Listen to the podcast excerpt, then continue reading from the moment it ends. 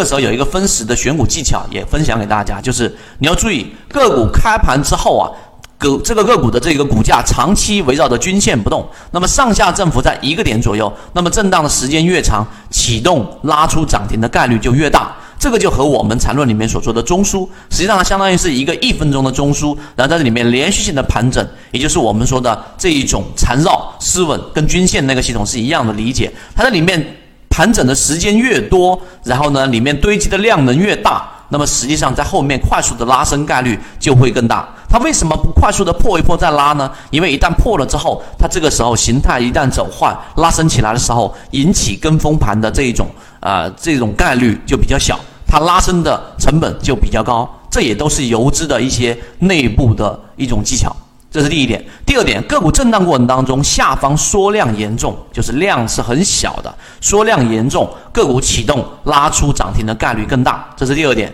第三点，启动的时候，分时线和均线一起启动，那么下方快速放量，那么我们就可以果断的判断买入。一般情况之下，我们圈子当中要去做这种所谓的低吸板的时候，就当一只个股涨幅可能去到百分之五或者百分之四左右。那么这种情况之下，就做一个快速的介入了，然后当天封到涨停板，继而第二天基本上都会有一个比较好的收益，大概是要去到百分之五左右的一个收益，这就是首板。而如果第二天开盘是属于在它的收盘价中轴以上，然后是以这一种。高开或高开一两个点的情况之下，然后十点半之前拉到涨停的，那就带恭喜你了，因为你已经抓到了一只可以出现连板，大概有百分之二十左右的利润，一年到头抓到两三只这样的个股就可以了。这个是金色两点半，那么这里面也包含着一个核心，就是启动的时候啊，它有一个角度，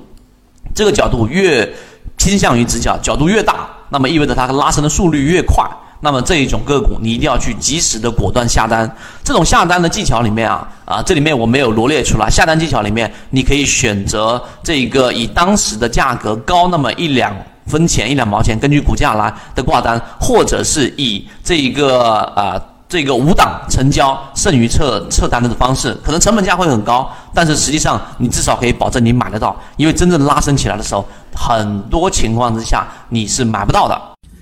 我们现在正在讲解实战系统专栏，完整版呢有视频，非常详细的讲解和详细的图文讲解，帮大家建立一个完整的交易系统。所以，如果你想进一步的系统的去建立自己的交易系统的话，可以拿出手机。圈子在讲完整版缠论专栏，有视频、图文、案例讲解，一步关注老莫财经公众平台。